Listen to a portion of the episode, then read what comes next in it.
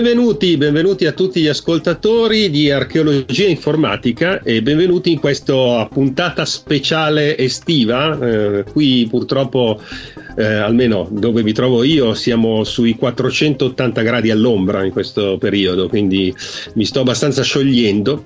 Diciamo che archeologia informatica di solito non va in onda, in, non, esiste, non facciamo puntate in, eh, in questo periodo estivo eh, d'estate, ma c'è stata un'occasione, un'occasione che eh, ha permesso di creare questa puntata speciale, questo speciale estivo di archeologia informatica, grazie a uno dei nostri più attivi collaboratori che già conoscete, eh, che già avete sentito diverse volte, che è Francesco Splendorio. Ciao Francesco. Ciao, ciao Carlo, ciao a tutti. Ciao. Francesco eh, ha trovato un'opportunità e io ovviamente non me la sono lasciata eh, sfuggire questa opportunità perché? perché eh, ci dà l'occasione di introdurre un argomento sto- importante per la storia dell'informatica di cui si parla molto poco anche perché anche se ormai è storia è un argomento comunque recente, si parla di qualcosa che è successo dopo il 2000 e quindi eh, adesso iniziano a diventare un pochino storici gli avvenimenti dopo il 2000 perché ormai siamo nel 2022, quindi iniziano a essere passati un po' di anni, però questo argomento è abbastanza importante perché credo si tratti di un unicum che è successo eh, e difficilmente eh, si ripeterà una cosa di, di, questo tipo. Francesco, vuoi raccontarci innanzitutto eh, chi è l'ospite che hai trovato, come l'hai conosciuto, perché e qual è diciamo, l'argomento della puntata di oggi. Sì, allora, uh, l'ospite di oggi è Bernie Innocenti, che salutiamo. Ciao Bernie. Lo introduco velocemente. Praticamente cosa è successo? Che um, l'anno scorso, era a febbraio, um, avevo trovato fra le mie vecchie foto una, una, foto che ritraeva me al Linux Day di Ciniselo Balsamo, credo del 2007 non sono sicuro che fosse il 2007, comunque o il 2007 o il 2008, non, non, non più tardi. Uh, in cui c'eravamo io con uh, Paolo Attivissimo, il giornalista informatico, che uh, brandivamo in mano un OLPC, i famosi One Laptop per Child eh, co- cos'è? Perché tu lo conosci, lo dai per Sì, certo, certo. Era... OLPC, cos'è OLPC? Cioè, cos'è sì, stato? sì, praticamente era, era in, in, questo, in, questa edizione del Linux Day uh, Paolo Attivissimo era stato invitato per presentare appunto questo OLPC. Che cos- di cosa si tratta? Si tratta di un progetto nato appunto dopo il 2000 che si proponeva di dotare uh, i bambini uh, dei paesi emergenti di un computer dal costo basso nelle intenzioni diciamo, degli autori del progetto sotto i 100 dollari o al più 100 dollari per consentirgli di studiare per, in sostanza come quelli che erano 100 anni fa i libri, eh, la carta e la penna eh, oggi se, è un computer perché puoi studiare, puoi programmare, puoi insomma costruire una tua, una tua professionalità, diciamo, una tua cultura, ecco. E questo progetto mi, all'epoca mi ricordo mi, mi piacque molto e andai a vedere questa presentazione. Ho visto questa foto, l'ho postata sul gruppo di, di Vintage Computer Club Italia e abbiamo cominciato una piacevole discussione eh, fra cui c'era il buon Marco Fuoco che ha scritto ah guarda io conosco uno dei, dei, dei componenti del progetto originario eh, ah sì allora mettimi in contatto magari ne esce fuori una bella intervista, un bel articolo. Passano mesi, niente. Io però siccome sono duro, sono tornato sul post e ho detto ciao, ti ricordi? Ah sì sì, ta, ta, ta, insomma, dopo un po' di mesi uh, finalmente entro in contatto con, con Bernie che è qui con noi. E, e, quindi tutto è nato tramite una, una fotografia messa sul, sul, su, eh, tu sei un martello pneumatico, non hai lasciato perdere insomma questa. Esatto. Sei arrivato fino, fino, fino, a quando non siamo riusciti a contattare Berni. Ciao Berni, benvenuto in archeologia informatica. Ciao a tutti. Ciao, ciao Carlo e ciao Francesco. Eh, oh, Berni, tu sei italiano, quindi. Mi devo giusto? presentare? Sì, sì sono italiano, italiano eh, ma vivo, da, vivo, all'estero da tanti anni. Uh, dunque, sono nato e cresciuto in Italia e dove ho imparato un po' di Linux, un po' di Amiga, un po' di tutto. Eh, poi mi sono trasferito negli Stati Uniti per questo progetto di cui ora vi parlerò. E, eh, negli ultimi 3-4 anni ho vissuto a Tokyo e adesso sono a Los Angeles. Eh, sono tornato a Los Angeles per lavorare a un altro progetto cui, no, di cui sono innamorato. Eh, la, sto lavorando a Starship di SpaceX. Comunque, tornando a WebPC, uh, dunque è una storia lunga, posso cominciare dal 2007, diciamo, che è prima che il PC uh, arrivasse alla mass production, alla produzione di massa.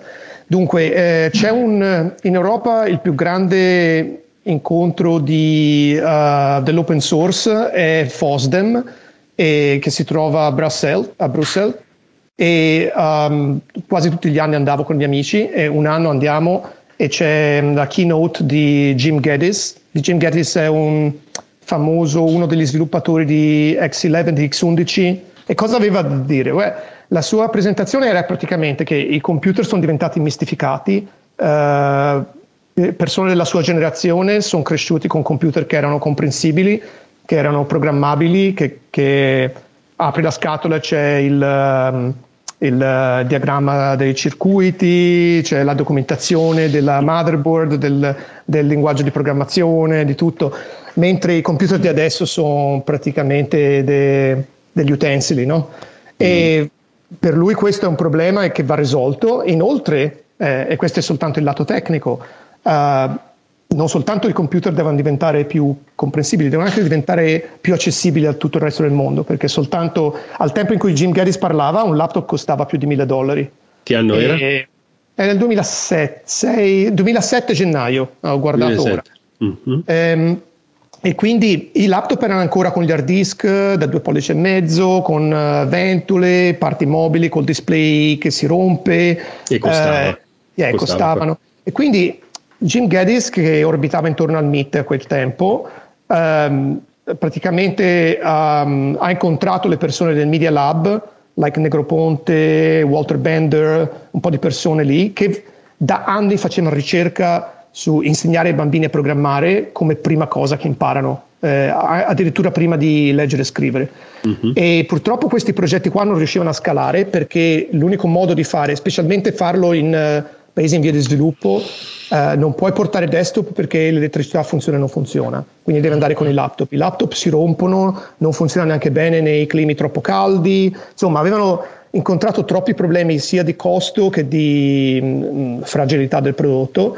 E, ma al di là di questo i bambini imparavano comunque, no? E quindi l'idea era facciamo un laptop che costa meno, eh, il target era 100 dollari e Molto meno, un decimo quindi di quello eh, che costavano. Circa, cerchiamo di abbattere i costi e mm. si erano resi conto che la tecnologia era matura. Praticamente la flash cominciava a costare meno, quindi potevi pensare di sostituire l'hard drive con una flash.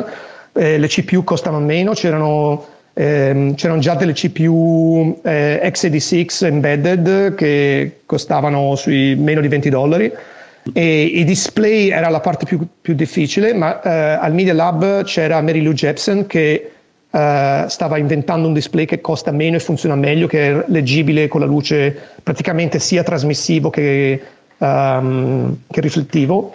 Mm. E, insomma, praticamente c'erano le persone giuste al Meet per uh, incontrarsi e creare una macchina nuova, uh, e non soltanto dal punto di vista hardware. La, la, cosa che mi folgorò di OLPC nel keynote di Jim Geddes è che vogliono, volevano ricominciare dai principi di base, cioè invece di estendere l'architettura uh, dei PC, che era già estesa parecchio nel 2007, sì. uh, volevano cominciare da, da, qualcosa di più di base. Quindi uh, l'idea era di togliere tutte le cose tipo il South Bridge, tipo le cose che servono per la compatibilità col DOS, mm-hmm. togliere il, il BIOS originale eh, switchare dal BIOS originale a, a, Open Firmware, che è praticamente un uh, firmware minimalista scritto in un linguaggio che si chiama Fort, scritto principalmente in un linguaggio che si chiama Fort. Praticamente c'è un che lo conosciamo in tre, Fort, una ma... cosa da super nerd, cioè perfino il BIOS era una cosa eh, ganza. Guarda, ti interrompo un attimo giusto per aprire un cassettino della memoria ai nostri ascoltatori, perché eh, io quando penso a LPC, la prima immagine che mi viene in mente, io che ho vissuto anch'io quel periodo, non folgorato come te o non come Francesco che era andato alla presentazione, ma me lo ricordavo sulle riviste, eccetera, che se ne parlò in quei primi anni 2000, era il famoso PC con la manovella. Cioè la foto che io ho in testa era il laptop piccolino a 100 dollari con di fianco la manovella per per caricare la batteria. Purtroppo poi in realtà quel modello con la manovella non fu mai prodotto, cioè no. non fu mai realizzato. Già, già, credo nel keynote che hai visto tu già dissero che non era fattibile, diciamo, con sì, sì. Sì, c'era la foto sicuramente perché connette le persone a quello che avevano già letto nei media. Praticamente nel 2005, mi sembra, correggimi se sbaglio, Negroponte andò a, a un incontro delle Nazioni Unite con Kofi Annan e presentò quasi a sorpresa il laptop a Kofi Annan e quindi c'è una foto con Negroponte, Kofi Annan che era il segretario delle Nazioni Unite a quei tempi e, uh, e il laptop de, però era, era, in realtà un modello fatto di polistirolo. Questo è bellissimo, questa è veramente una chicca. Non ha mai funzionato. Eh, eh, praticamente ai tempi non lo sapevo, ma questa è la cultura del Media Lab. Uh, c'è una cultura di demo in cui fai qualcosa che se, se, mm, se, la stampa è nei paraggi, fa le foto, sembra già che funziona, in realtà mm. spesso sono, sono demo no? che non funzionano granché. No, di solito vendi, fanno vendi l'idea sto... prima della, di, di, di, farlo. Sì, di solito fanno vedere che si accende il display, c'è un logo, ma magari non c'è sistema operativo. No? uh, so, via via OLPC era un po' così, c'era eh, praticamente, beh, continuando la storia, sono rimasto folgorato lì eh, infatti tu, tu, eri lì presente perché eri appassionato diciamo di eh, open source, programmazione, che poi era un periodo di nascita, mi ricordo anch'io 2007, più o meno sono gli anni anch'io dove ho iniziato a, a, a, utilizzare open source, a utilizzare applicativi open source eccetera per lavoro io, però scelsi di, di abbandonare in maniera abbastanza drastica l'ambiente Microsoft o comunque le, le, le, proprio in quegli anni e, e, però tu lì rimani veramente folgorato perché tu cosa facevi in Italia? In quel, cioè, tu eri in Italia, lavoravi, avevi un'azienda. Sì, giusto? avevo una piccola azienda um, che faceva consulting di um, like firmware e software per Linux, software embedded. E quindi ero un, un, grande fan di Linux ed era il periodo quello lì della world domination, c'era la guerra contro Microsoft, sì, uh, sì, sì. c'era Microsoft che andava dai politici americani a dire che Linux era un cancro per l'economia, era ricordiamo, Ricordiamo ecco, che quel periodo lì eh, perché molti magari adesso facendo riferimento all, all'attualità non si, non si, ricordano, molti ragazzi giovani non l'hanno neanche vissuto, in quel periodo Apple praticamente quasi non esisteva, cioè esisteva ma c'era Steve Jobs che stava eh, ricollocando Apple principalmente nell'ambito musicale, a quel tempo famosa Apple era per l'iPod, quindi era per, sì. per qualcosa, nell'ambito informatico sì c'era ma non era l'Apple che conosciamo adesso, quindi si stava riprendendo, stava diventando qualcosa, avrebbe da lì a, a breve breve lanciato poi l'iPhone. E, L'iPhone e, venne l'anno successivo. Esatto, l'iPhone, Android, eh, l'iPad e lì avrebbe poi creato insomma la, la, Apple che conosciamo adesso. Però in quel periodo il dominatore del mondo era la Microsoft. Io mi ricordo le, le, le immagini di Bill Gates, Borga, Borga, Borgotus of, uh, come che lo c'era la maglietta, non so se te la ricordi, la foto di Bill Gates fatto in stile Borg che assimilava praticamente tutti, no? Col cubo di Borg. Ah, me la ricordo. Sì, sì, me la ricordo. C'era nello stesso periodo la reazione del, della community di, di Linux, c'era una, una, un'immagine iconica di un pinguino gigante che, che schiaccia Microsoft sotto al piedone al pedone giallo. diciamo che non è stato così facile, però sicuramente in quegli anni c'è stato lo switch dove praticamente Linux ha iniziato ad essere usato soprattutto nell'ambito del web development, perché prima de, de, nei primi anni 2000, fini anni 90, primi anni 2000, in realtà era molto presente anche Internet Information Server, lo sviluppo con i linguaggi di programmazione Microsoft per quanto riguarda il web, poi c'era Java di, uh, di Oracle, eh, cioè adesso eh, Java, tempi era, era, di Sun, esatto Sun Microsystems, e, e, però Linux non era così predominante come lo è adesso. adesso era è. il dominio di ASP. Sì, non si era. ricorda oh, le pagine ASP, c'era, c'era, ASP, eh, c'era ASP, tante, eh. tante cose che, avevo un, diciamo il un po' precedente quando non era certo che avrei potuto trovare abbastanza lavoro per, per me, per i miei colleghi uh, in Italia su Linux. Era una scommessa che avevo fatto con il mio socio fondatore uh, che avremmo cercato di, di orientare l'azienda verso l'open source, ma non uh, tipo Red Hat che è 100% open source. Eh, avremo fatto quello che possiamo. Eh, oggi, a quei tempi era impensabile, oggi sembra normale che puoi fare un'azienda che sviluppa solo software open source, eh, ce ne sono parecchie e sono, hanno avuto anche più successo della mia. Vabbè, tu hai, a un certo punto hai mollato tutto perché è successo eh, infatti, questo, cioè, tu è colpa sei, di sei impazzito, dicevano i tuoi amici, mi sembra. Sì, I miei amici erano preoccupati che al, al ritorno eravamo in auto, no? Abbiamo guidato tipo 12 ore da Bruxelles a Firenze e, ed ero continuamente, ah, allora eh, a Boston, vado a Boston, poi mi presento, poi voglio sviluppare, posso fare un po' il volontario, posso forse qui. E loro cercavano di cambiare idea, no, no, ma Bernardo è lontano, poi non hai un visto, come fai? Non si può, insomma, e cercavano di, e più mi dicevano non si può, e più io pensavo, ah, questo eh, è un limite solo nelle vostre menti, sicuramente posso farlo. Insomma, se, chiaramente se, dipende da quanto vuoi perdere. Ho venduto la mia azienda a un collega che è, che è adesso il um, co-owner con il mio cofondatore. L'azienda va benissimo, sono contento che uh, uh-huh. l'hanno fatta crescere anche più velocemente, che era più bravi di me. A, L'azienda possiamo anche dire il nome. Si chiama, ah, posso dire, ah, cercavo sì, sì, di tranquillo. No, no, tranquillo. si chiama Develer uh, ed esiste ancora develer.com Mm. E, e fanno, non fanno solo open source, ma fanno un sacco di belle cose. Sono, sono molto, come si dice, proud in italiano. Pensa che io mi ricordo di te e credo anche i tuoi soci eh, ai Pisa, eh, che era l'incontro dei programmatori e sviluppatori di sistemi Amiga che organizzavo insieme ad altri disgraziati dell'epoca come Sergio Ruocco, che disgraziati, eh, Carlo Todeschini, Fabrizio Lodi, eh, eh, Sebastiano Vigna, tanti altri che adesso non sto qui a nominare tutti, noi eravamo un gruppo di una decina di persone. Avete portato Stallman?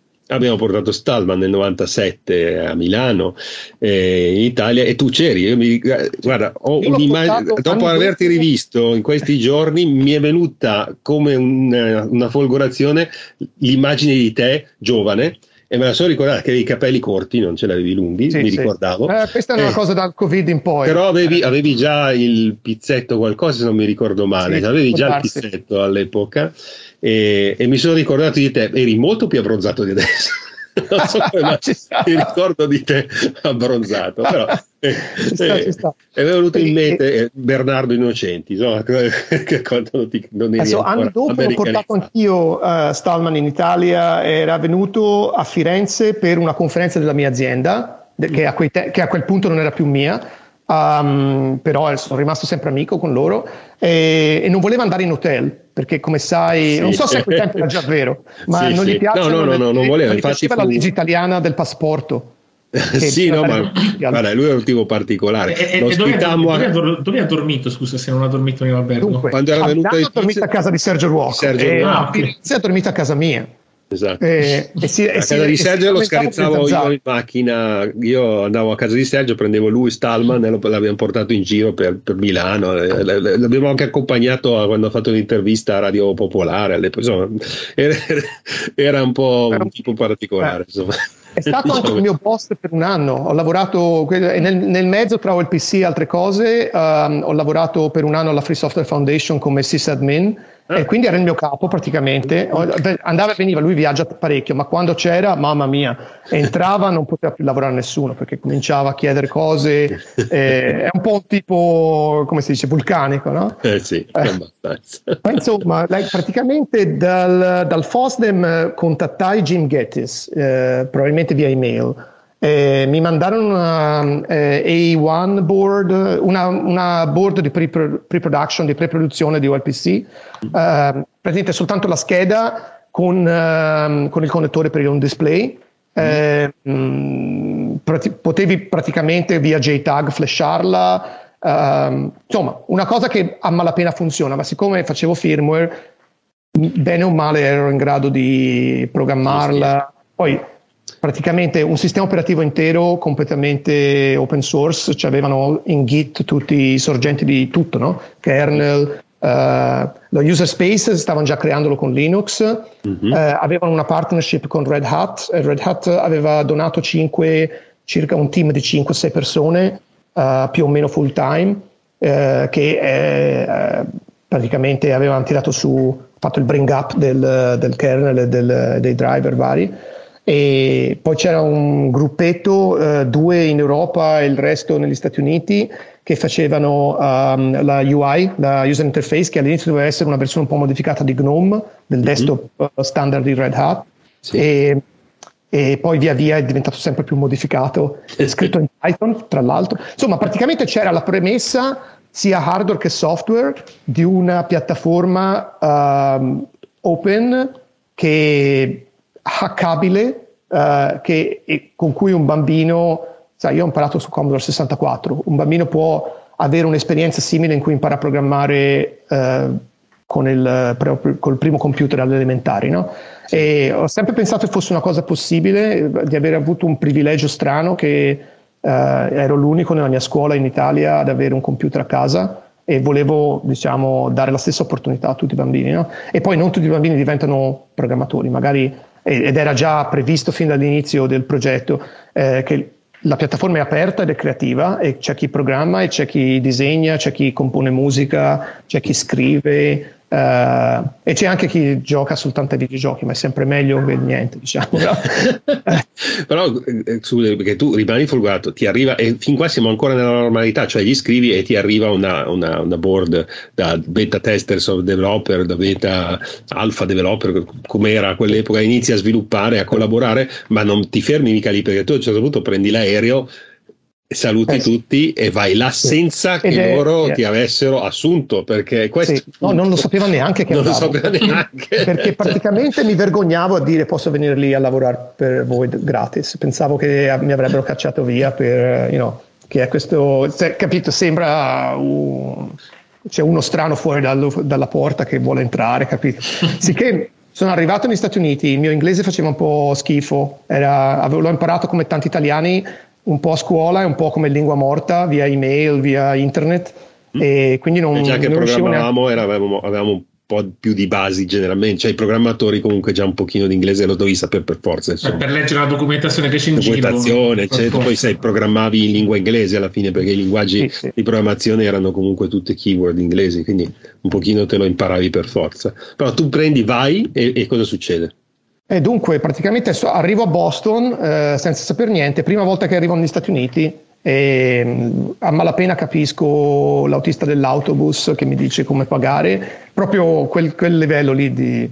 Insomma, sicché per una settimana o due faccio il turista e basta. E in turista a Boston praticamente vado, al, eh, vado a vedere il Meet, che è forse la meta più entusiasmante per me, Harvard, che è il nemico acerrimo del MIT, no, del storico MIT, del certo. MIT. E, vedo un po' in giro, poi vado a visitare la Free Software Foundation dove chiedo se c'è Richard e non c'era perché stava viaggiando. Certo. Insomma, passano i giorni e non me la sento, no? c'è una specie di ansia che, ah cazzo, come faccio a dirglielo? E intanto continuavo a lavorare con loro via IRC. Email. Sì. Eh, ah, IRC e, email, e email anche, ma più sì. che altro il progetto era parecchio incentrato su un canale IRC mm-hmm. cioè il canale OLPC su um, Fnet, no, su Uh, I forgot. Vabbè, no, IRC all'epoca era come dire adesso abbiamo un, un, un Telegram, un Telegram, Telegram un eh, WhatsApp, un, eh, sì, un, e chat, tutti i nerd di Linux programmavano praticamente, avevano un uh, gruppo su IRC per, sì. per, qualunque progetto grande tipo il kernel o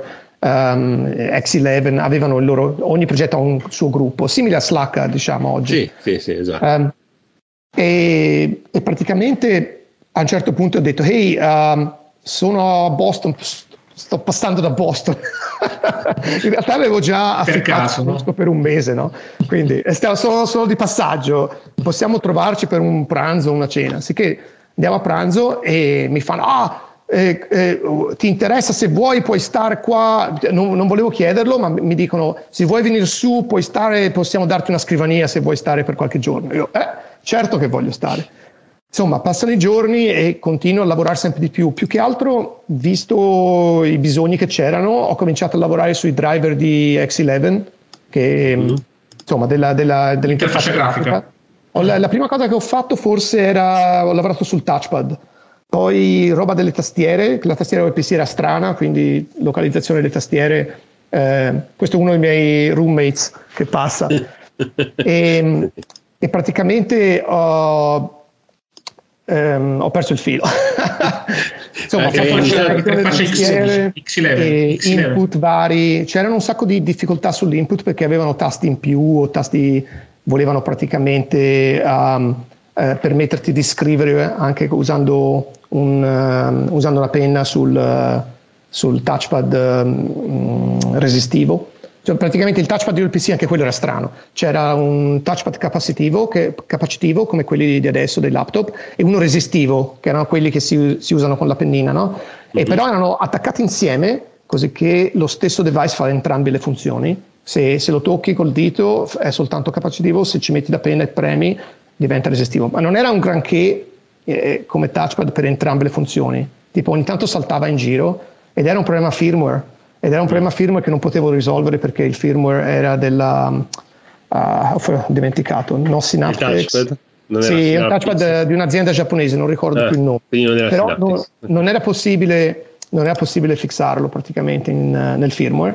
L'unica cosa che potevamo fare è piccoli cambiamenti nel kernel che se detecti un jump del mouse lo ignori, ma insomma non era granché. Insomma c'erano mille problemi così, tanti problemi, molti dei miei colleghi, dei miei, insomma delle persone lì a OLPC che non erano ancora miei colleghi, ehm, lavoravano su power management, che a quei tempi era un problema. Pensate, eh, non c'era Android ancora, non c'era nessun Linux che girava su, su sistemi a batteria um, come un laptop.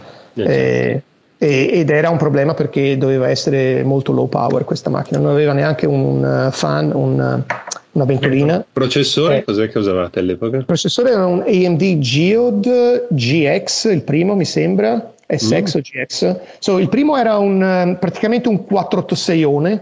un 486one.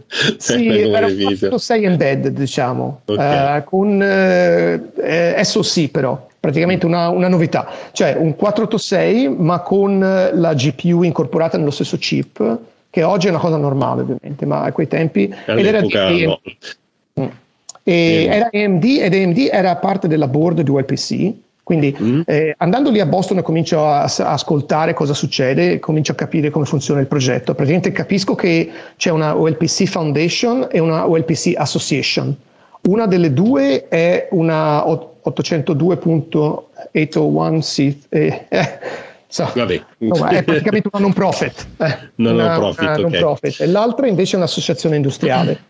E Mm. nell'associazione industriale ci sono varie aziende, c'è Red Hat, c'è Marvell, c'è um, Quanta, che è la- l'azienda che monta i computer in, uh, a Taiwan, che è la seconda più grande dopo Foxconn e faceva appunto roba per Apple anche.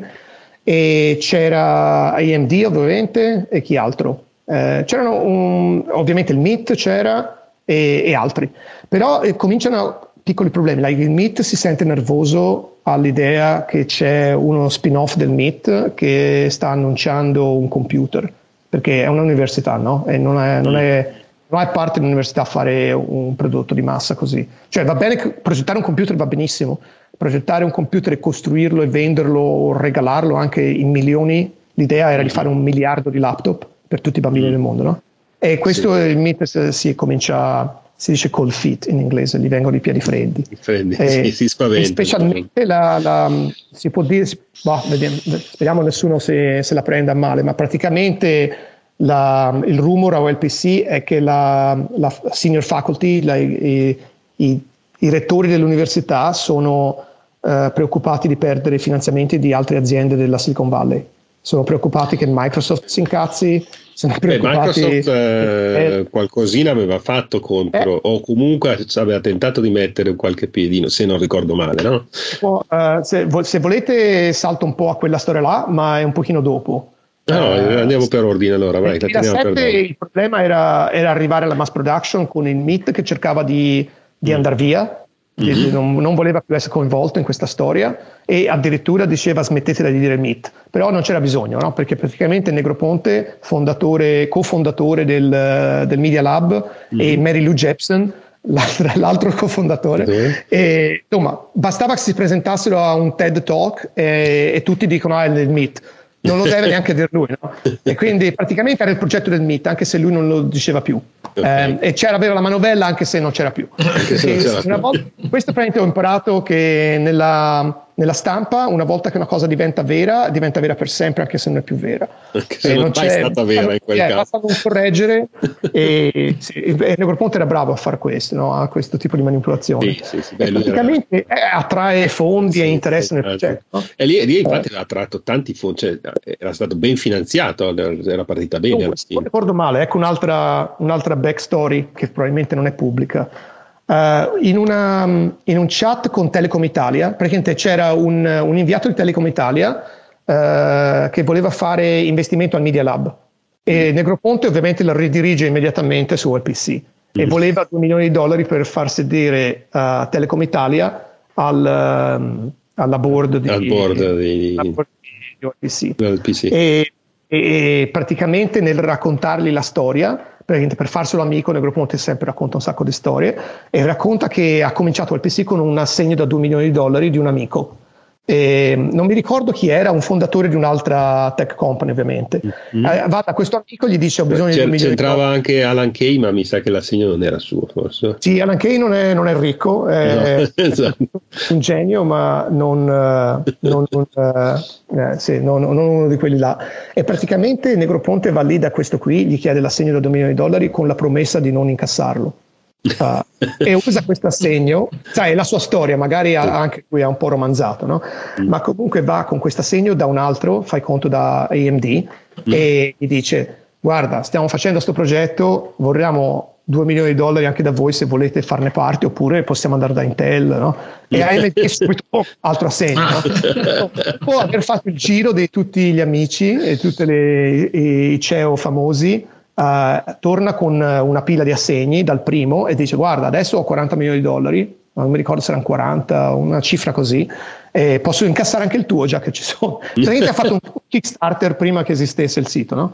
praticamente um, sì. e, e, praticamente ha, ha, messo in questa tavola rotonda un sacco di aziende alcune che si odiavano tra di loro eh, competitors con la promessa a ciascuno di loro che il vostro chip il vostro software entrerà nella storia, mm. perché facciamo un miliardo di laptop. Quindi Red Hat era lì che eh, donava ingegneria, non soltanto i soldi, alcuni di loro donavano ingegneri per, uh, sì. per aiutare. No? Quindi Red Hat ci teneva che Fedora fosse il sistema operativo, no? certo. e Quanta ci teneva che il laptop fosse costruito a Taiwan nella loro fa- fabbrica, anzi la loro fabbrica era in Cina in realtà.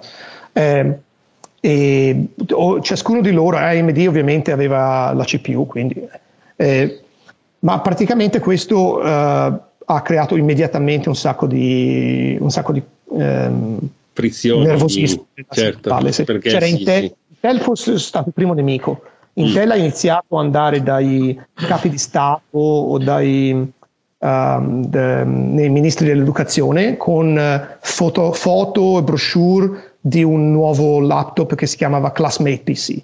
Mm, eh, certo, me lo ricordo. Eh, praticamente come noi, stesso, stesso trucco, con i rendering 3D del computer non esiste, dicendo questo è meglio, dovete prendere il nostro perché c'è la CPU più veloce, c'ha tutte le specs meglio. Praticamente avevano le specs del PC e accanto alle loro sempre una cosina in più per ciascuna, scegliendo esattamente quelle che, quelle che insomma, fanno certo. apparire classmate certo. migliore. Ma è, a quel tempo non esisteva neanche, era soltanto un... Uh, un tentativo di, di lottare, no? di, di, bloccare il contratto. Ma, ma, la cosa in realtà vera è che non esisteva, almeno da quello che posso ricordare io, non esisteva neanche l'esigenza, cioè non è che i ministri del, dell'istruzione erano lì che premevano di dover investire milioni di, per comprare PC da regalare a, agli studenti, quindi è un po' stata quella poi veramente la, la falla. Infatti, insomma, cioè, del praticamente, yeah, praticamente il PC il grosso merito è di aver inventato il mercato perché sì. l'idea non esistevano ancora come si chiamano quei PC piccoli I tipo netbook, i, i, netbook. netbook, netbook mm. sono,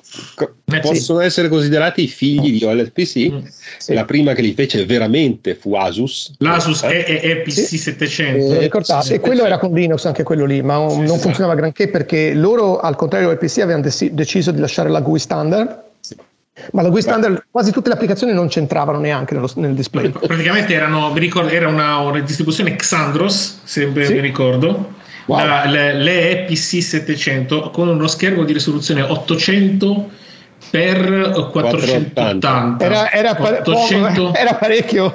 Sì, era piccolissimo. Era... e ci avevano fatto girare anche una versione di XP Embedded anche. Oh, davvero? Sì, sì, sì. E sì, quello, sì, è- Eh, quello era l'altro, l'altro punto- piedino che voleva metterci Microsoft. Sì. Che, che devi quello era già al 2008 mi sa e infatti Mm. praticamente Sì. Intel reagì con Classmate PC Esatto. e eh, Microsoft reagì eh, non c'era ancora Windows CE mi sembra ma c'era No, CE una versione c'era. c'era. Windows No, no. C'era, c'era, sì. C'era. i- i- Windows i- CE c'era già, però Windows CE non era compatibile con ah eh, vero le stesse non, è- non applicazioni. si giravano non sì. Si chiamavano quindi- i. come si chiamavano quei PC? Pocket PC si chiamavano. Pocket PC, c'era Pocket quello PC. della Casio, Mm, c'era mm. quello dell'HP, ma erano più nel comparto del marketing della, del- delle, delle contro gli Embedded. Psion. Erano, Ah, sì, erano sì. contro gli Psion, contro gli organizer, ecco, Mm. erano negli organizer. Non erano nella- nel segmento dei PC portatili, invece fece poi una versione di XP compatibile, con- quindi dove ci giravano i, i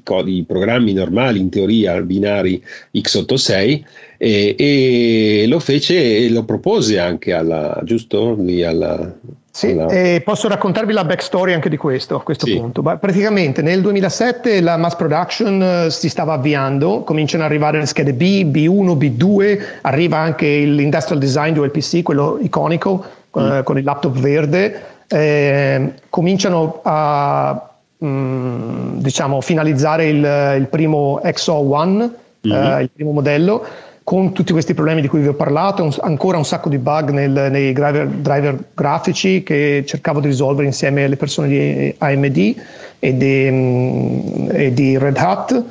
Ehm, però praticamente nel frattempo Classmate PC diventa una realtà, cominciano anche loro a fare i primi, i primi ah, prototipi e Microsoft appare eh, nelle vesti di un consulente pagato da Microsoft, ma non dipendente di Microsoft, che sedeva nell'ufficio di OLPC, eh, approvato da OLPC, no? Eh, approvato da Negroponte, per eh, documentare. Ora, questo qua lo odiavano tutti, no? andava in giro a fare domande e la gente non voleva rispondergli, no? e, ed era un poveretto anche perché non era una persona, you know, era un, un consulente, no? diceva "Oh, eh, il mio lavoro è descrivere cosa state facendo, come funziona, come funziona il kernel, come funziona l'hardware, eh, che non ho fatto niente di male io, però ovviamente era, le- era la spia di Microsoft, no? questo poveretto. E sicché ogni tanto mi chiedeva cose a me, dicevo, "Ah, c'è il touchpad, sono due touchpad, ah, ah, sono due touchpad, ma perché? Come funziona? Come è connesso alla CPU? Eh, passa per l'embedded controller. Ah, ok, ma l'embedded voleva sapere praticamente, aveva accesso agli schematics, aveva accesso a, a- a- ai PDF, a tutta la documentazione nostra, Ok. però chiaramente devi chiedere ai programmatori per, per sapere in- nei dettagli come funzionano. E lui praticamente tutto quello che gli dicevamo trascriveva, mandava a Microsoft dove c'era un team che ancora non conoscevamo, un team chiamato Unlimited Potential, mi sembra l'hanno rinominato due o tre volte, a un certo punto si chiamava Unlimited Potential ed era Windows Unlimited Potential era l'idea di dare eh, eh, ai paesi in via di sviluppo una licenza di Windows XP cut down. Fai conto, eh, vi ricordate c'era la market segmentation Sì. tra Windows Pro, Windows Sì. Home e questo Sì. Unlimited Potential ti pensa, ah, deve essere molto di più di Pro, no? E invece era molto di meno. è molto di meno. è praticamente la chiave nel registry che dice non più di tre applicazioni aperte contemporaneamente. Me lo più- ricordo, me lo Eh, ricordo, me lo ricordo. Praticamente quando era in Unlimited Potential quasi tutte le applicazioni, praticamente dovevi installare Office normale, però diventava Unlimited Potential che ti toglie metà dei menu. no? Eh, l'idea è, è praticamente perché lo facevano. Eh, pubblicamente l'idea era per semplificare così è più facile da usare per gli utenti, per i nostri utenti, ma stranamente alle scuole americane gli davano la versione totale che costa 100-200 dollari. no? È- perché i bambini invece del terzo mondo devono usare la versione semplificata, no? Perché, Semplificata, cut down. Cioè una, una- una- una roba. In realtà il- la, ver- la vera strategia di Microsoft era di competere contro Linux perché erano terrorizzati che Linux diventasse il desktop di tutte le scuole del mondo, no? Sì. E quindi la loro idea era, eh, beh, non puoi competere con gratis, no? Costava zero Linux. Però no- allo stesso tempo andavano in giro dicendo che se è gratis non ha valore, quindi non vale niente, non, dovre- non devi usarlo. Quindi la, la soluzione era di vendere Windows a un dollaro, la licenza a un dollaro se la può permettere chiunque, e eh, Office a un dollaro anche, quindi totale 2 dollari di licenza, che ovviamente è una perdita per loro. Quando andammo a cena con eh, il gruppo della Microsoft che venne a Cambridge, ci fanno ah, col vino in mano come come, come cattivi nei film, no? Ah, per noi, per Microsoft non è niente un dollaro per Windows, un dollaro per Office, in realtà ci perdiamo soldi, però, però almeno gli utenti quando, insomma, quando crescono diventano utenti Windows. Eh, lo so. E lo dicono così come se fosse una cosa normale da dire, come se fosse... Uh, come se non fosse un piano malefico, no? E sicché se, cioè, io e i miei colleghi ci guardiamo, ma dobbiamo intensificare gli sforzi qui con Linux. Ma accarezzavano anche un gatto mentre lo dicevano, con il gatto. Spettro, no? Eh, cioè... no, l'idea è che per loro è così, è così eh, una cosa normale che lo, che lo raccontano senza, senza neanche pensarci su. Sì, ah. ormai viviamo in un mondo diverso, però a quell'epoca era così in effetti. Diciamo che oggi Microsoft, eh, la Microsoft di oggi è completamente diversa. Ma è il mondo cioè, che è cambiato completamente, adesso i sistemi diverso. operativi no, hanno perso di, di senso, quindi diciamo che ormai il sistema operativo adesso è, è, è è il browser, quindi sì. è, è, cambiato sì. tutto. Cioè, oggi uso tutti i giorni concetto. Visual Studio Code scritto in TypeScript da Microsoft sì. con tutto open source, gira su Linux perfettamente, usa Git. Eh, figata. Cioè, Microsoft è completamente cambiata, ma in quel periodo lì era ancora Balmer il CEO sì. e Balmer era, voleva fare la guerra totale praticamente. E, e uh, Balmer e Gates, tutti e due, erano lì a sussurrare negli orecchi di Negroponte. Praticamente c'è un'altra backstory che dovete sapere. eh, Fantastico. Uh, allora, Dunque, di quasi tutte queste storie potete trovare uh, riferimenti online, uh, ma probabilmente non con tutti questi dettagli che vi racconto. No. Praticamente una delle persone um, della board di OLPC, non mi ricordo quale, fai conto, sarà stato Marvel, maybe? Insomma, praticamente uno dei chip makers che lavorava con OLPC, ovviamente sono tutti anche partner di Microsoft, no? Eh, perché mm-hmm. vendono i chip per i certo. PC. Insomma, andavano continuamente a dire a Microsoft tutto quello che succedeva nella board e, e, e praticamente spiegavano a Microsoft in un'email che è linkata, ah, eh, praticamente Microsoft in un, altro, in un processo per, um, um, come si dice, antitrust, dovette rilasciare un, un, una catasta di email e in una di queste email, per caso, c'era questa, questa email ricevuta da, dal board, de, board, member di OLPC mm-hmm. che, gli, che, raccontava a Bill Gates esattamente cosa dire a Negroponte per fargli dire di sì. Praticamente, eh, parafrasando perché you know, è una cosa di oltre dieci anni fa, eh, diceva praticamente ehm, Negroponte sta creando la seconda, ehm, la seconda sede più grande del, del Media Lab, sta raddoppi- triplicando il volume del Media Lab, ha bisogno di fondi e non hanno abbastanza donazioni per finire il, eh, l'edificio. Se Microsoft donasse per finire le, l'edificio, eh, il nuovo edificio del Media Lab, probabilmente Negroponte potrebbe essere convinto a, a, ad abbandonare questa strada dell'open source. Praticamente raccontavano a Bill Gates cosa dire per, uh, per, um, you know, per convincere Necroponte a switchare a Windows. Uh, okay. E praticamente Necroponte era anche una vittima qui, non soltanto. Mm. Ma un giorno dalla, dalla stampa eh, sentiamo eh, eh, Negroponte ha rilasciato un'intervista a AP, Associated Press, in cui dice che il suo amico Bill Gates, ehm, che prima era molto eh, scettico sul suo progetto, adesso si sono sentiti e, ed è molto più aperto e molto più eh, comprensivo e vuole aiutarci. Infatti, grazie a Microsoft possiamo adesso eh, penetrare in un sacco di altri mercati e dare computer a molti più bambini e scalare il progetto alle dimensioni che sono necessarie per il successo, eccetera, eccetera. E immagina un gruppo di OLPC erano a quel punto forse 40 persone, 50 contractors, persone sia a Boston che uh, in altri uffici, in altri posti. E sentiamo sta roba dalla stampa e bah, qui siamo nel fine 2008 mi sa. Mm. E, e, non era facile da, da mandare giù. No? Questa, eh che Negroponte immediatamente riceve un sacco di mail da tutti noi, email, chats, che, che succede, no? che cosa è mm. successo e, e mm, si rende conto Negroponte dal back, eh, praticamente c'è un il ritorno che ha sì, c'è la, la stampa ne parla malissimo di questa storia che è un che OLPC si è venduto a Microsoft no? l'intera stampa open source ma anche non non è granché eh, non è granché soddisfatta della cosa. Nel eh frattempo sì, questo è un periodo dove la mass production di OLPC è cominciata e un po' di laptop cominciano ad arrivare in Uruguay Uruguay c'è un accordo con il presidente, non ricordo il nome, del presidente dell'Uruguay del tempo, che aveva promesso come promessa elettorale di coprire tutta la, la popolazione de, de, del paese. È un piccolo paese l'Uruguay, mi sa che in totale saranno 10-20 milioni di persone, ma ehm, coprire l'intera popolazione è una, la saturazione che OLPC voleva, no?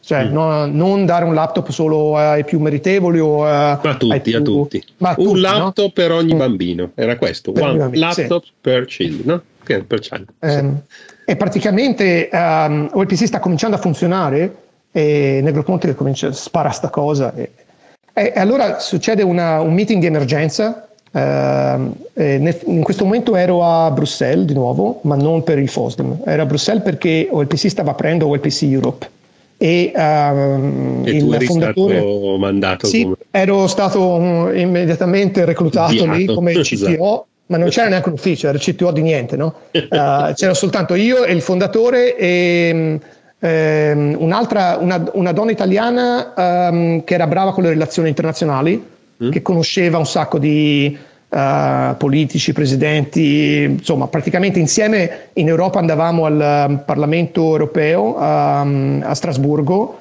e anche a Ljubljana c'era, un, uh, c'era una conferenza internazionale di, era praticamente una U, um, ACP, cos'è? Africa, Pacific, Caribbean e eh, United Europe, so, è un mix, un mix praticamente. Africa, Pacifico e, Cari- e Caraibi e la, le Nazioni Unite, e le, pardon, e l'Europa Unita, eh, tutti insieme in un'assemblea parlamentare. Mm. Eh, e praticamente lì c'era un bancherella di OLPC con me e questi altri due, il CTO di senza programmatori, no? Niente. Eravamo lì con 100 laptop che non un casino, ti dico, guarda. Eh, OLPC era disorganizzatissimo, no? Anche mandare 100 laptop dagli Stati Uniti in Europa non c'era, non si erano preparati in tempo per passare la dogana, no?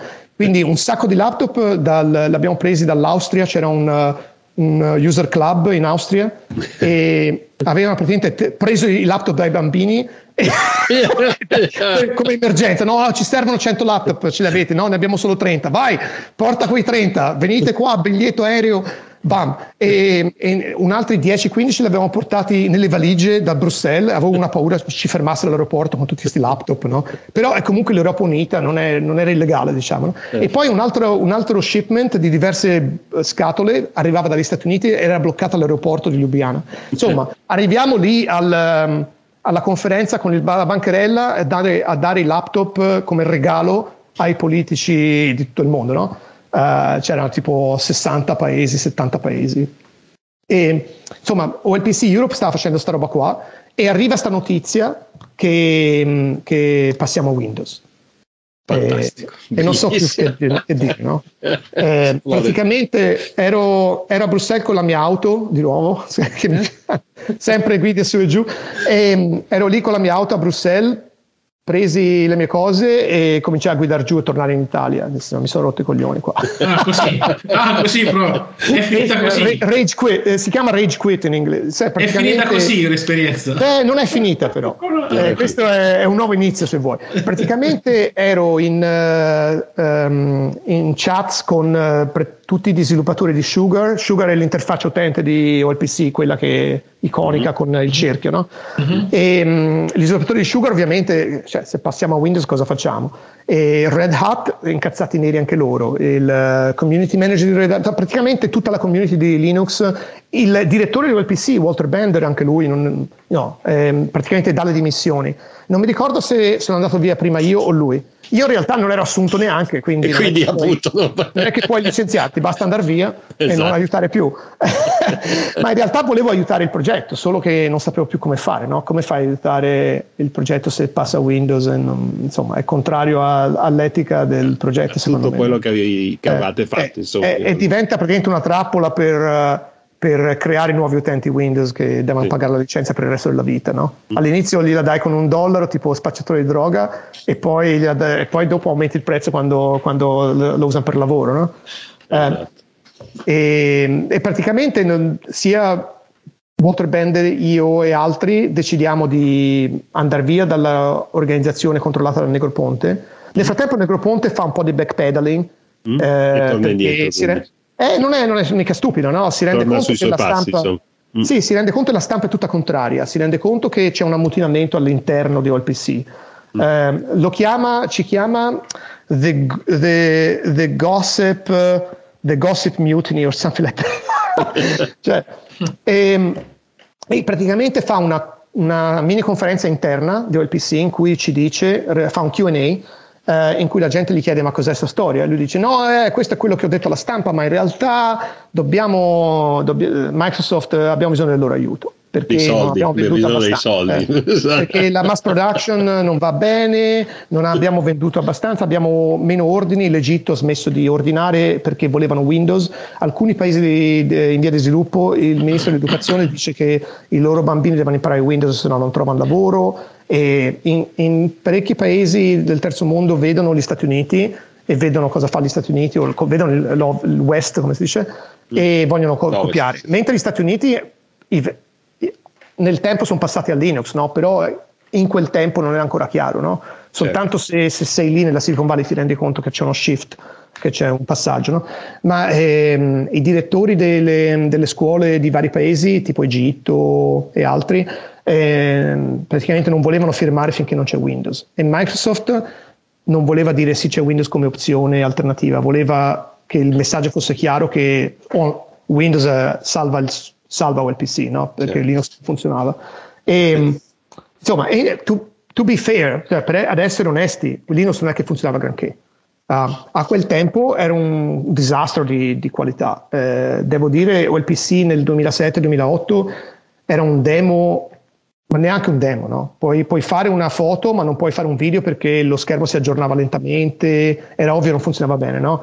Tutto passi da una cosa all'altra, crash, cerchi di salvare un documento, no- non lo salva, si riempiva. Vabbè, chiaro, le- era come Amiga OS 1.1, insomma, se- se- quando è uscito l'Amiga Ma- 1000. E di nuovo, guarda, penso il tema di questa nostra intervista può essere che la stampa a volte distorce, non, non- non, eh, non per colpa loro, a volte praticamente vedono un laptop con la manovella e pensa che funzioni, no? E sia Microsoft che mm, MIT, Negroponte, un po' tutti eh, cerca- se ne approfittano, no? Quindi Microsoft aveva questa retorica che Windows eh, eh, finalmente è disponibile su LPC per renderlo, insomma, andava a dire ai, ai- alle persone, ai decision makers di- che Windows arriva, no? E- e- e- però anche Windows non è che funzionasse granché sul laptop, funzionava a malapena. Devo dire come driver- i driver grafici erano meglio dei miei, quindi andava più fluido, sembrava un pochino più fluido, ma in realtà appena aprivi una prima applicazione non c'era più memoria, perché sic- siccome il sistema usava già un sacco di memoria, no? Certo. e era un disastro anche Windows praticamente. Ehm, inoltre la, la quantità di cambiamenti che avevano dovuto fare per farlo girare sopra l'open firmware, non c'era il BIOS, no? Mm. Era una piattaforma non canonica per Windows. Certo. E questo appunto era Windows eh, XP, quindi ha bisogno di. Ehm, quindi un disastro anche di ingegneria, un sacco di soldi pagati al- allo sviluppatore di Open Firmware per aggiungere un po' di supporto per Windows, eh, rallen- praticamente c'era un rallentamento di tutta l'ingegneria per aiutare Microsoft e gente che se ne va da OLPC, eh, gente come me, gente come Sì. uh, altri contractors di Boston, eh, Sì, ma sviluppatori lì esattamente poi cosa succede? Cioè, mh, Dunque, ci tu- siamo messi d'accordo per cercare di salvare almeno il software. Le- a quel punto era il 2008, no? c'era Classmate PC che più o meno funzionava ed era davvero come specs migliore. Eh, c'erano altri, forse l'EPC era già, fu- già uscito a quel punto. Insomma, era chiaro che non serve più fare un laptop speciale.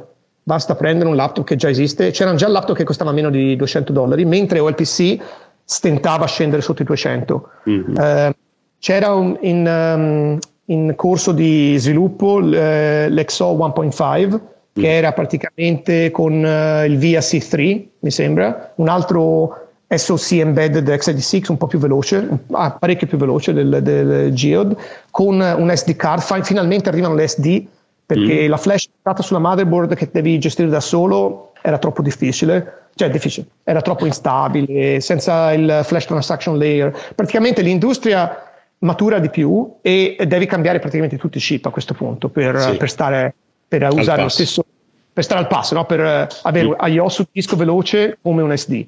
um, avere um, un display un po' migliore, avere un touchpad che funziona bene, avere meno use, come power, power management migliore.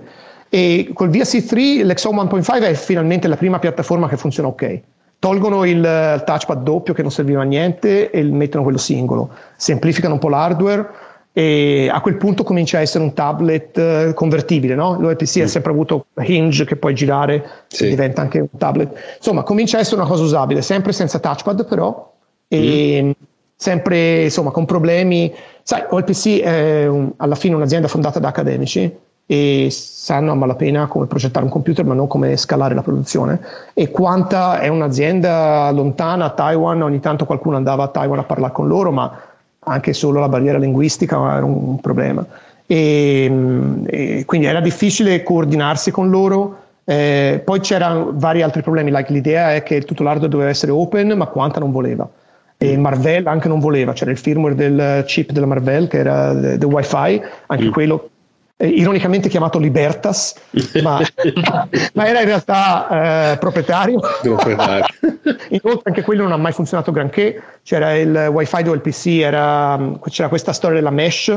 Sì, insomma, e... diciamo che l'idea era troppo avanti rispetto alla tecnologia di quel periodo, non, non, non collimava insomma con, con, quello che si sa. Ecco, la, la, wifi, la wifi, scusami perché mi hai incuriosito, era il discorso della mesh, perché leggevo che il, la teoria era che eh, si poteva condividere la connessione con tanti PC messi a una certa distanza uno dall'altro, in cui uno solo era connesso al gateway e gli altri sfruttavano i, quelli che erano nelle vicinanze per poter andare su internet. Era così? Guarda, era così? Guarda, viene bene in italiano ma dove?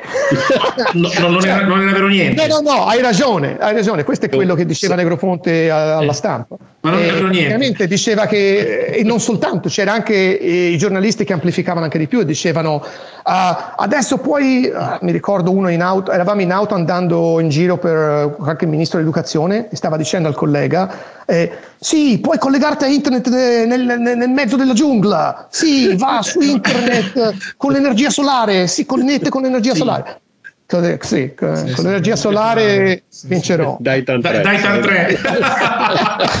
Praticamente eh, Negroponte diceva che eh, il wifi eh, ha bisogno di infrastruttura e l'infrastruttura non ce l'abbiamo in un villaggio senza elettricità e quindi possiamo usare la mesh perché presente due laptop vicini parlano direttamente, un altro che è lì accanto parla. E fin lì va bene, ma è chiaro che non può scalare fino a una città o un paese intero e vanno tutti su internet attraverso con, con un quel poveraccio che lì. alla capitale l'unico poveraccio che sta lì che deve, gli arriva tutto. Ma ti dirò guarda l'assurdità di queste cose qua non mi era chiara quando era a Boston. Praticamente c'era un po' di Ivory Tower come si dice in italiano? La torre d'avorio, eh, sì, sì. insomma praticamente noi eravamo nel palazzo um, di One Cambridge Center accanto al Meet, attraverso la strada, c'era One Cambridge Center che adesso è di proprietà di Microsoft, tra l'altro, ci sono gli uffici di Microsoft di Boston.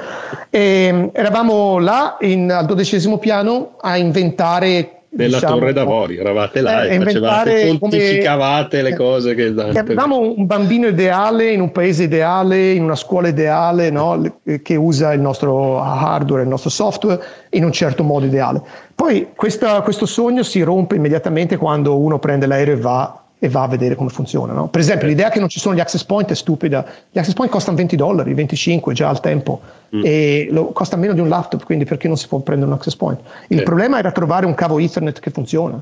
Sì, sì, e, uh, vero problema, I veri problemi erano completamente diversi. Cioè, l'idea è che gli access point si trovano ovunque di pessima qualità, ma si trovano sempre meglio della mesh, diciamo, e, e, quindi puoi metterne anche uno per classe. Il problema è che te li rubano, ci vuole una gabbietta di ferro o di metallo intorno che non fa notizia. Sì, però poi dovevi far arrivare la connessione, che era l'altro problema sì, grosso. Il insomma, cavo arrivano gli elettricisti che mettono il cavo telefonico invece di quello de- della rete. Insomma, e mi ricordo no. che anche un'altra delle critiche che furono fatte tutto al progetto, a Negroponte stesso, eccetera, all'epoca, che era anche dagli stessi stati eh, target del terzo mondo, diciamo, di, di, che era un po' il target della, della OLPC, era Sì, ma voi state pensando di darci un computer quando a noi ci serve l'acqua potabile, ci servono le fognature, ci servono... eh, eh, ma perché non facciamo che... invece un, eh, biblioteche? Perché non esatto. facciamo invece teacher training? Esatto. Uh, perché non facciamo anche vaccinazioni ai bambini, per esempio? Eh. E ovviamente perché no? Perché possiamo fare tutte queste cose in parallelo. Perché in realtà a quei tempi forse non, non mi rendevo conto della scala, dei soldi, eh, a livello internazionale, ma praticamente comprare 100-200 dollari di laptop a un qualunque bambino del mondo è una frazione del budget di, un, di, una delle nazioni sviluppate. È una cosa che ci potremmo facilmente permettere. E non soltanto, è anche una frazione piccola del budget della, della UNDP. UNDP è il, il um, uh, United Nations Development Project, sì. And, uh, di cui tra l'altro a Ljubljana, sempre nello stesso posto di cui parlavamo prima, ho incontrato il, um, la persona che fa il budget. Era un, uh, un conservatore, un Tory americano, eh, pardon, um, inglese, mm.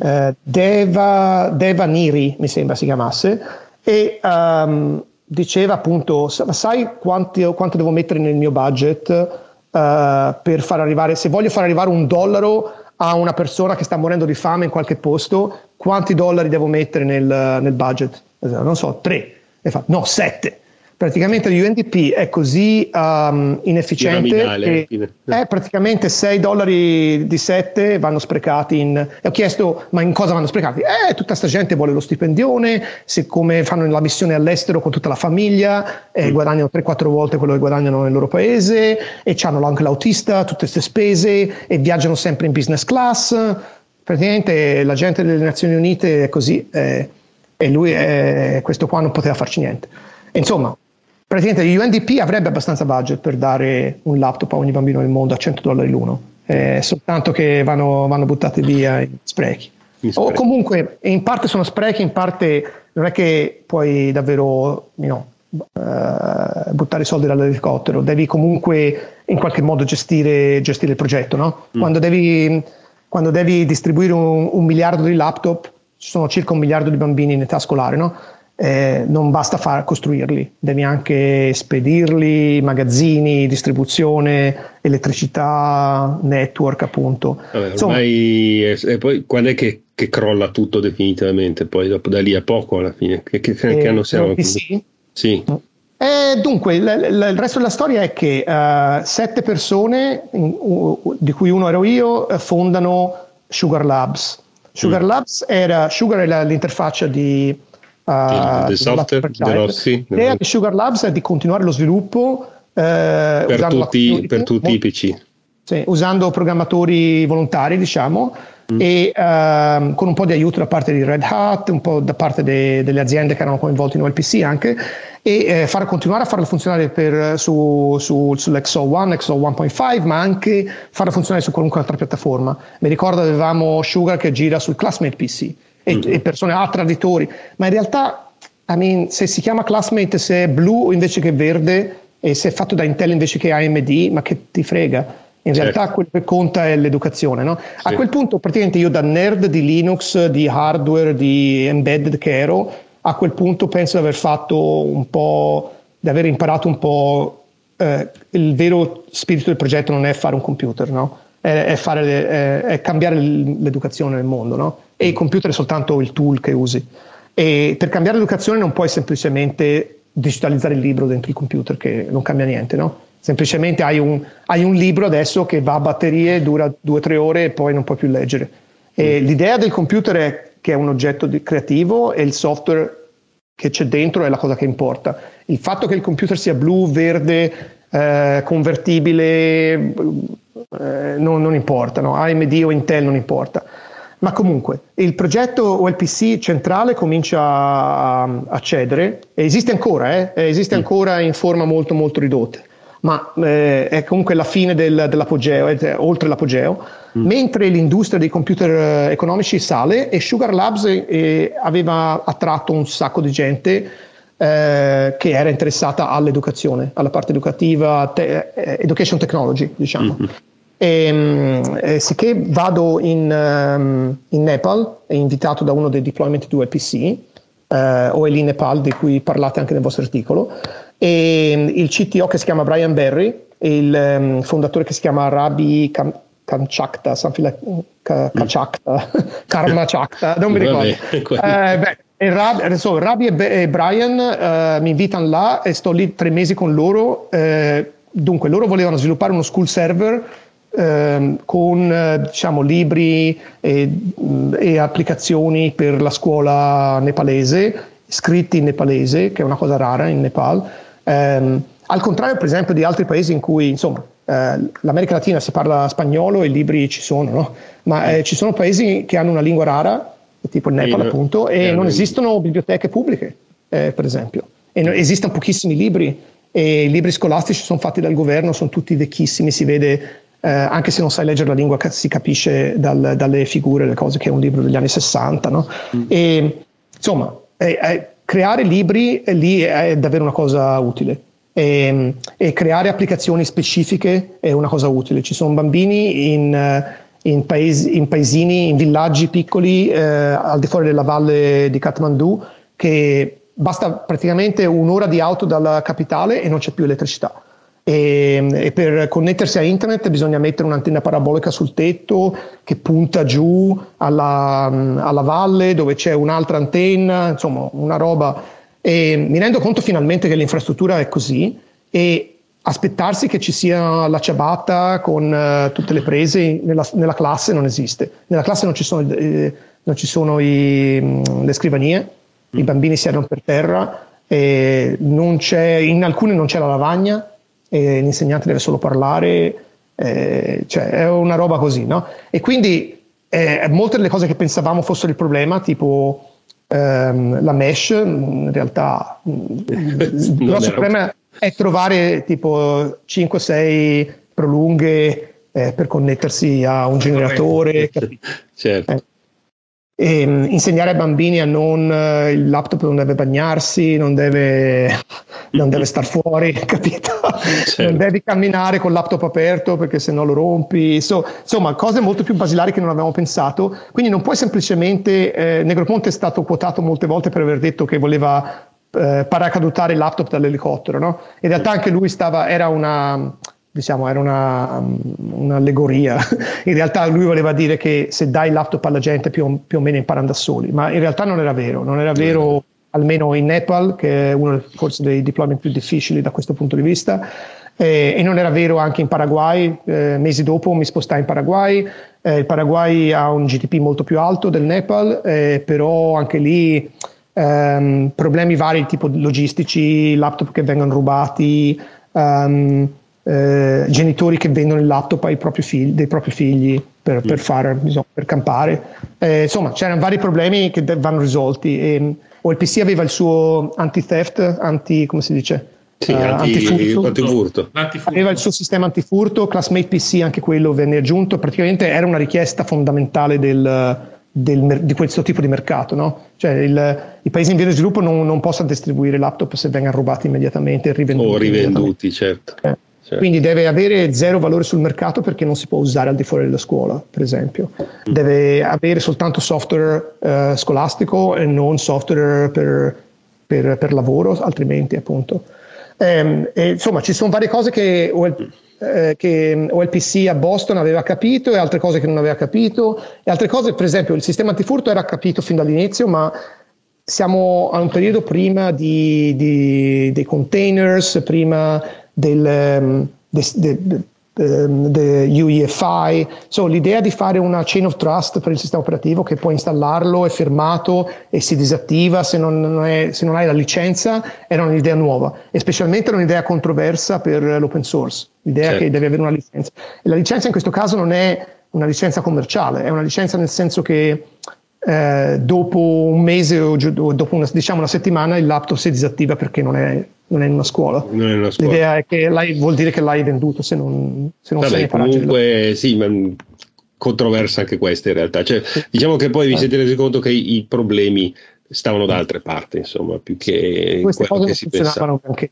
Lo school server non funziona, i laptop non hanno il backup, i, insomma, l'elettricità non funziona. C'erano un sacco di problemi logistici al di fuori del laptop. E anche se scambi l'hardware di OLPC che era un po' così così, con hardware sì. più moderno, più, eh, no, più, robusto, comunque hai tutti questi altri problemi da risolvere. Quindi Sugar Labs era, si concentrava sulla UI e sulle applicazioni uh, um, del, del, del laptop. C'era anche un altro gruppo che si preoccupava dello school server eh, anche con eh, Brian Berry di Kathmandu, parecchie di queste persone parlavano fra di loro su internet e facevano gli school server con diversi contenuti per ogni paese, tipo Wikipedia in, eh, in spagnolo ridotta per poter stare sul server. Um, insomma, diversi. Sì, quindi non necessitava di una connessione a internet permanente, insomma, in questo sì. senso. È un sacco di modi per distribuire eh, contenuto via USB stick o via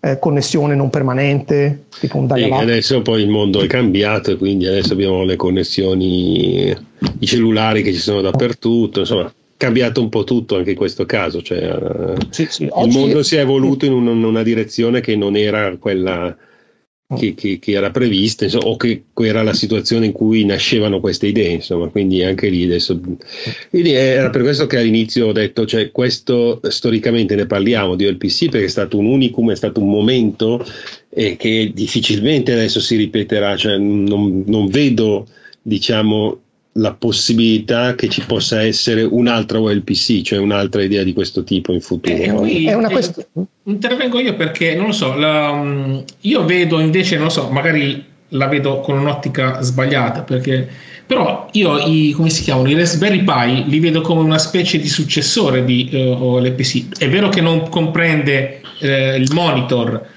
No, non ma prende Francesco, non, è, non è tanto Raspberry Pi è la tecnologia che si è evoluta, no? vediamolo in questo senso, cioè le, il RISC, il fatto, ma anche i cellulari allora se vogliamo mettere. Adesso i cellulari ci sono dappertutto, miliardi di cellulari in giro per il mondo, di smartphone, non cellulari, scusa, smartphone. I smartphone sono dei, dei, computer, adesso prendi uno smartphone di qualche anno fa e c'hai comunque un computer che è più potente del, delle versioni di OLPC, degli EAPC sì. dell'epoca, eccetera. Sì, ma come diceva, come diceva Bernie prima, cioè il, il, telefono è una specie di un, non è un general purpose, è un elettrodomestico, dicevi. Ah, beh, sì, eh, son, sì, sì però se tu dentro, in realtà quando, cioè, quando hai i numeri, ehm, quando hai i numeri, per esempio, se comincia un, una nazione delle dimensioni dell'Uruguay o anche una un pochino più grande, diciamo come il Paraguay, um, comincia a voler fare un altro deployment a tappeto a tutti i bambini del paese, quando ha quei, quei numeri lì, like 20-30 milioni di macchine, puoi prendere Raspberry Pi e modificare la board, fare un laptop, fare un tablet, fare quello che vuoi. Puoi prendere un SoC, forse quello di Raspberry Pi è troppo power hungry, non è una cosa pensata per batteria, no? Però poi ci sono un sacco di SoC a basso power sì, che eh. sono usati per i cellulari, ma puoi farci esatto. anche Chromebook. Ricicli i cellulari. Cioè, puoi riciclare, Beh, sì.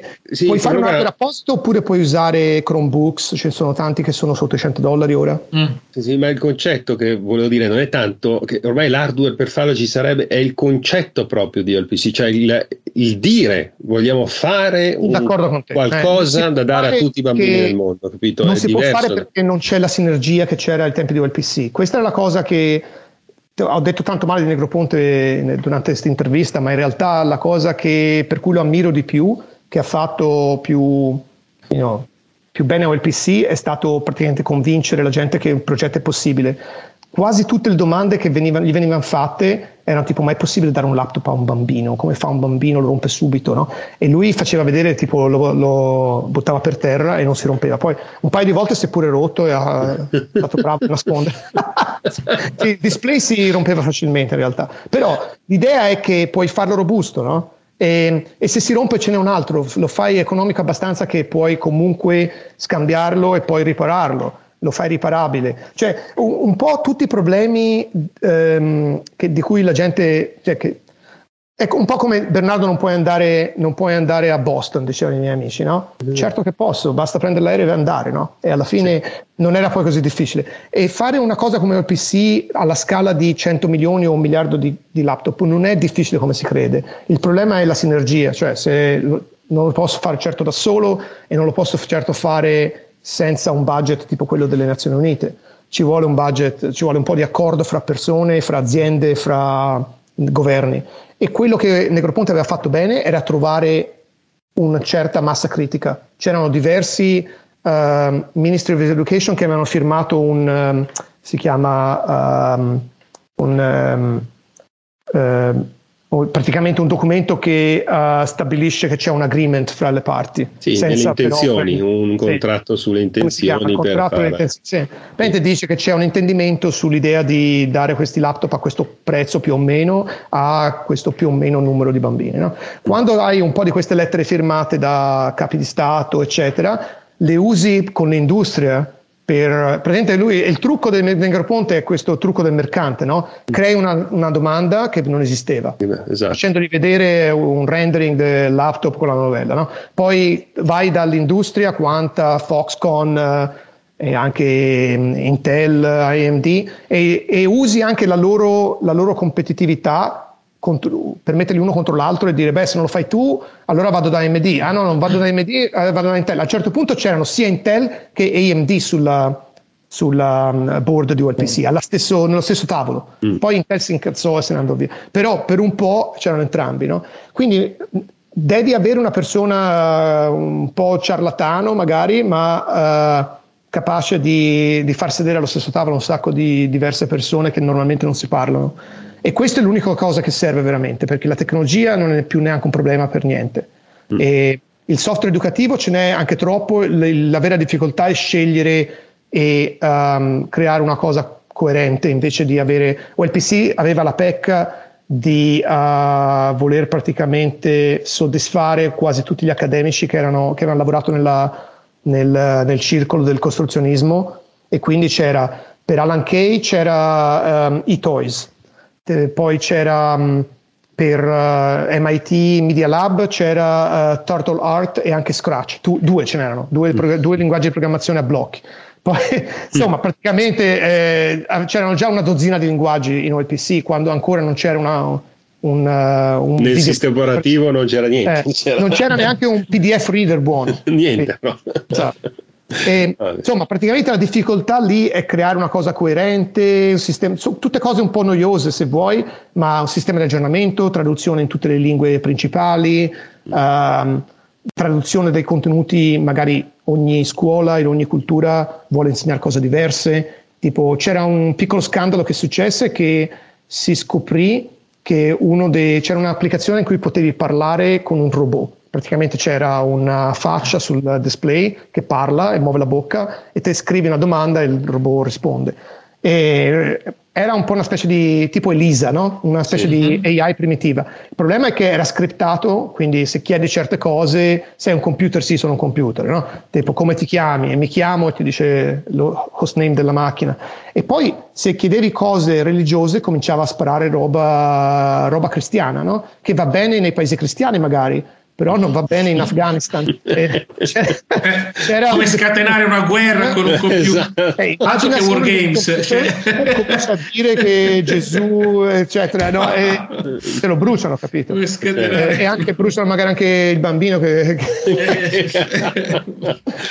Quindi, insomma, c'erano, ci sono cose, adattamenti che vanno fatti, non puoi praticamente prendere software creato negli Stati Uniti e darlo a tutti così devi avere un po' di sensibilità culturale che OLPC diciamo che c'è stato molto ottimismo all'inizio un po' l'ottimismo che va bene però alla fine vabbè dai però OLPC alla fine ha dato là per tante cose gli EPC l'abbiamo detto prima poi alla fine comunque se vogliamo anche molto educational deve tanto a quello che è stato il progetto di di Child. Il, il, diciamo, l'eredità di OLPC, ci sono un paio di libri, uh, c'è un libro di Walter Bender, um, c'è un libro di Morgan Ames, um, come si chiama? The Charisma Machine, che è un pochino sarcastico, no? Eh, perché praticamente il carisma di Negroponte l'ha creato. No? Ed era, eh, la gente diceva, è un vanity project, è un progetto di vanità. Yeah. Di chi? Eh, del solito Negroponte. Eh, ehm, insomma, vabbè, eh, praticamente eh, l'eredità che abbiamo avuto è che un sacco di accademici o di eh, sociologi e di persone nell'education tech, nell'edutech considerano il PC un progetto che era troppo tecnocentrico. E se mm. dovessimo rifarlo, appunto, dobbiamo smettere di cercare di fare un laptop, dobbiamo cercare di fare l'educazione. Era troppo tecnocentrico ed era um, praticamente colonialismo tecnologico, chiamato like, o neocolonialism. Sì. neocolonialism sarebbe l'idea che invece di ai tempi la gente andava in America dall'Europa con la Bibbia no, a cercare di vendere la loro cultura e la loro religione e adesso in un'altra forma i nerd come me uh, andavano lì a cercare di vendere Linux praticamente e l'open mm. source e, e altri valori che per noi erano universali eh, tipo la creatività, il computer, puoi fare quello che vuoi e mi sono reso conto solo molto dopo che eh, per esempio nei deployment asiatici l'idea che i bambini possano fare quello che vogliono non è granché recepita, molto positiva. I bambini devono fare quello che dice l'insegnante che sa di più di loro nella vita e deve spiegargli cosa fare e cosa non fare. questo, l'ha imparato, vogliono, eh, questo l'ha imparato è, in Giappone. È, è, vivendo in Giappone mi rendo conto anche del perché. Ci sono cose nella cultura asiatica Um, e, e, sto facendo quindi tutto un erbo un fascio, ma alcune cose sono simili. Per esempio, se vuoi imparare a leggere e scrivere, non puoi fare quello che vuoi, ci sono da imparare 2000 caratteri e se vuoi impararli devi usare un metodo che è conosciuto da you know, migliaia di anni, ne memorizzi un certo numero ogni, ogni settimana. Insomma, ci sono modi per imparare e c'è la creatività che non funziona. Non puoi usare la creatività per imparare a leggere il giapponese. Insomma, eh, ci, insomma, ci sono cose che funzionano e cose che non funzionano e il, ehm, il modo di pensare occidentale, specialmente del MIT, è, era, è un modo di pensare particolare, pensavamo fosse un, una realtà universale, ma non è vero. Eh, ci sono altri paesi in cui sono stato, tipo il Mozambico, dove anche lì non era visto di granché buon occhio che i bambini possiedono il laptop. La, eh, ehm, uno dei principi era child ownership, no? Eh, ownership è un concetto, è un paese comunista, capito? Non, non ci deve essere ownership. tutto, tutto, viene dal governo e devi eh. dire che viene dal governo, non puoi dire che è di proprietà del bambino, è di proprietà del governo e la scuola è di proprietà del governo e laptop è di proprietà della scuola, capito? E, c'erano altri, altri, paesi in cui gli insegnanti erano in, in, armi, no, non è giusto perché praticamente si cons, con, vedevano l'idea di dare potere ai bambini come una, togliere potere all'insegnante ed erano già insegnanti a scioperare tutti i giorni perché non li pagano niente e l'idea che danno ai bambini il computer e non c'era l'idea di dare anche all'insegnante un computer. esatto. L'idea è, eh, ma per l'insegnante niente. Eh, eh, ma l'importante sono i bambini, no? No, l'importante sono i insegnanti. No? Cioè, ci sono società in cui sono un po' più gerarchiche e non puoi andare a dire no, non devi essere gerarchico, mm. eh, perché al MIT siamo tutti uguali. Cioè, eh, insomma, eh, hanno ragione ad averci accusato di, di, neocolonialismo, perché praticamente avevamo queste nostre idee, questi nostri ideali che erano eh, non universali, a dire il vero, anzi probabilmente non condivisi da, neanche da metà della gente. E vi dirò di più, anche in Italia, um, mm. dicendo che facevo il volontario per il PC un po' dappertutto, gli amici, ah che bello, che bravo, va, complimenti. In Italia un sacco di persone mi hanno detto, ma come? Ma quel, quel progetto che vuol dare un computer ai bambini, ma che se ne fa un bambino di un computer? Eh, cosa, cosa, può imparare un bambino da una macchina? Dateli invece un, de, de, so, dei pennarelli, così. Cioè, l'idea anche in Italia siamo un pochino più tecnofobici, o almeno eravamo. Lo eravamo, sì, adesso. Lo eravamo prima dei cellulari. Sicuramente era l'idea di. 15 eh. anni fa era, era, decisamente peggio di adesso, quindi ancora adesso, figurati sì, allora. E ti dirò, in parte avevano ragione anche loro, eh, perché c'è computer e computer, e vedo a volte i bambini dei miei amici con il tablet in macchina, stanno lì zitti, cioè gli danno il tablet così stanno zitti per 10 ore, no? Eh, eh, però eh, cosa fanno? Cioè, giocano a, al giochino ripetitivo, addictive. Uh, eh sì, non fanno come, come, come, noi mm. con lo Spectrum 64 ci mettevamo a programmare. Tu pensavi, dicevo, gli do il tablet così almeno impara a programmare. No, perché? Perché concettualmente è diverso. Cioè, c'è tutta una serie di diversità che. che, che diciamo che... c'è anche meno uh, activation energy, come si dice, energia di attivazione mentale sui sì. tablet. Non hanno la tastiera, no? non puoi neanche scrivere. Quindi non è che. Sì Diciamo noi eh, usando Spectrum e Commodore 64 anche per sbaglio devi imparare a scrivere su una tastiera per poter caricare no, ma sono, perché sono, sono, degli elettrodomestici adesso cioè, sì. ehm, praticamente c'era una, una, un podcast credo di Roberto Mercatini lui diceva questo per progettare i computer quelli che utilizzavamo noi diciamo di Spectrum ci voleva uh, meno sforzo da parte di chi progettava il computer e più sforzo da parte di chi lo utilizzava. Invece più sforzo ci vuole per progettare un computer tipo l'iPhone, l'iPhone no, che è un computer, meno sforzo ci vuole per l'utente. Cioè un po'... Sì, quella è la, la, l'introduzione poi di, di, di, Apple, ma anche di Google, cioè il eh, fatto sì. di rendere semplici le cose complicate. Sì. Che dal punto di vista, cioè la, la, l'utilizzazione del computer semplice era una cosa che facciamo anche all'università con Sergio Ruocco, che conosci anche tu, Bernardo. Sì, eh, teorizzavamo l'idea che prima o poi dovessimo, si dovesse creare il computer semplice, cioè quello dove tu non sai eh, come le cose vengono fatte, ma che vengono fatte e funzionano sempre. E la teorizzazione è, è stata poi, la realizzazione è stata poi la poi dell'iOS, che poi è diventato Android, che poi è l'attuale, cioè che i bambini di adesso o comunque gli utilizzatori di adesso usano, sanno usare tantissimo la tecnologia, ma non sanno come funziona, non hanno idea del, ah. di che cosa sono le cartelle, i file, le directory, cioè non sanno neanche che esistono le directory quando uno usa un, ah. uno smartphone, un, un, tablet, un iPad. Eh, e ci sono le foto, stanno lì da qualche parte, boh. Eh, e, e, andando diciamo in prospettiva non sanno neanche cos'è un sistema operativo in pratica, cioè non ah. hanno proprio il concetto, però lo usano, usano eh, come usare giustamente, come ha detto Francesco, come hai detto tu, come usare un, un frigorifero o qualcosa. L'educazione è qualcosa di diverso, l'insegnamento è qualcosa, quindi non deve passare dall'hardware, giustamente, ma deve passare dall'education, però vabbè, questo vedremo eh, poi in futuro carità, cosa cioè, ci, ri- non, ci, riserverà. Insomma. Cioè, non voglio dire che eh, si stava meglio quando si stava peggio, eh, voglio dire, cioè, il fatto che i computer siano più accessibili, più facili da usare è un bene, non è un male. Sì. Eh, il fatto però che uh, praticamente i bambini crescono con i tablet e i genitori preferiscono che il bambino stia sul tablet così non parla, non fa domande, non chiede quando ormai arriviamo. stanno sparendo anche i tablet, eh, in realtà sono tutti yeah. smartphone, comunque sì, concettualmente. Eh, direi persone che ne sanno più di me di EduTech dicono che in realtà quello che fa l'educazione non è, eh, non è l'hardware, non è il software, ma è um, praticamente può, cioè, se dai una macchina completamente aperta eh, diventa un videogame, ovviamente. Se vuoi che un certo tipo di apprendimento avvenga da, da, solo, può avvenire, non c'è bisogno a volte dell'insegnante, non c'è bisogno neanche di un ambiente stimolante intorno, perché se, se richiedi queste cose qua, praticamente non c'è speranza per un sacco di bambini nel mondo, dove non c'è, non c'è il meet davanti a casa, no? Se vuoi, se vuoi che alcuni bambini che hanno il potenziale riescano a a, diciamo, a svilupparlo, ci vuole una macchina che è aperta ma anche che ha un certo invito. No? E le, le, macchine con cui siamo cresciuti quasi per sbaglio, gli home computer de, degli anni 70-80, avevano praticamente il basic incorporato perché l'industria dei computer stava cercando di trovare un modo per venderli alle, ai genitori e il modo che avevano trovato negli Stati Uniti è di dire puoi imparare a programmare e quello ha funzionato per i primi anni. No?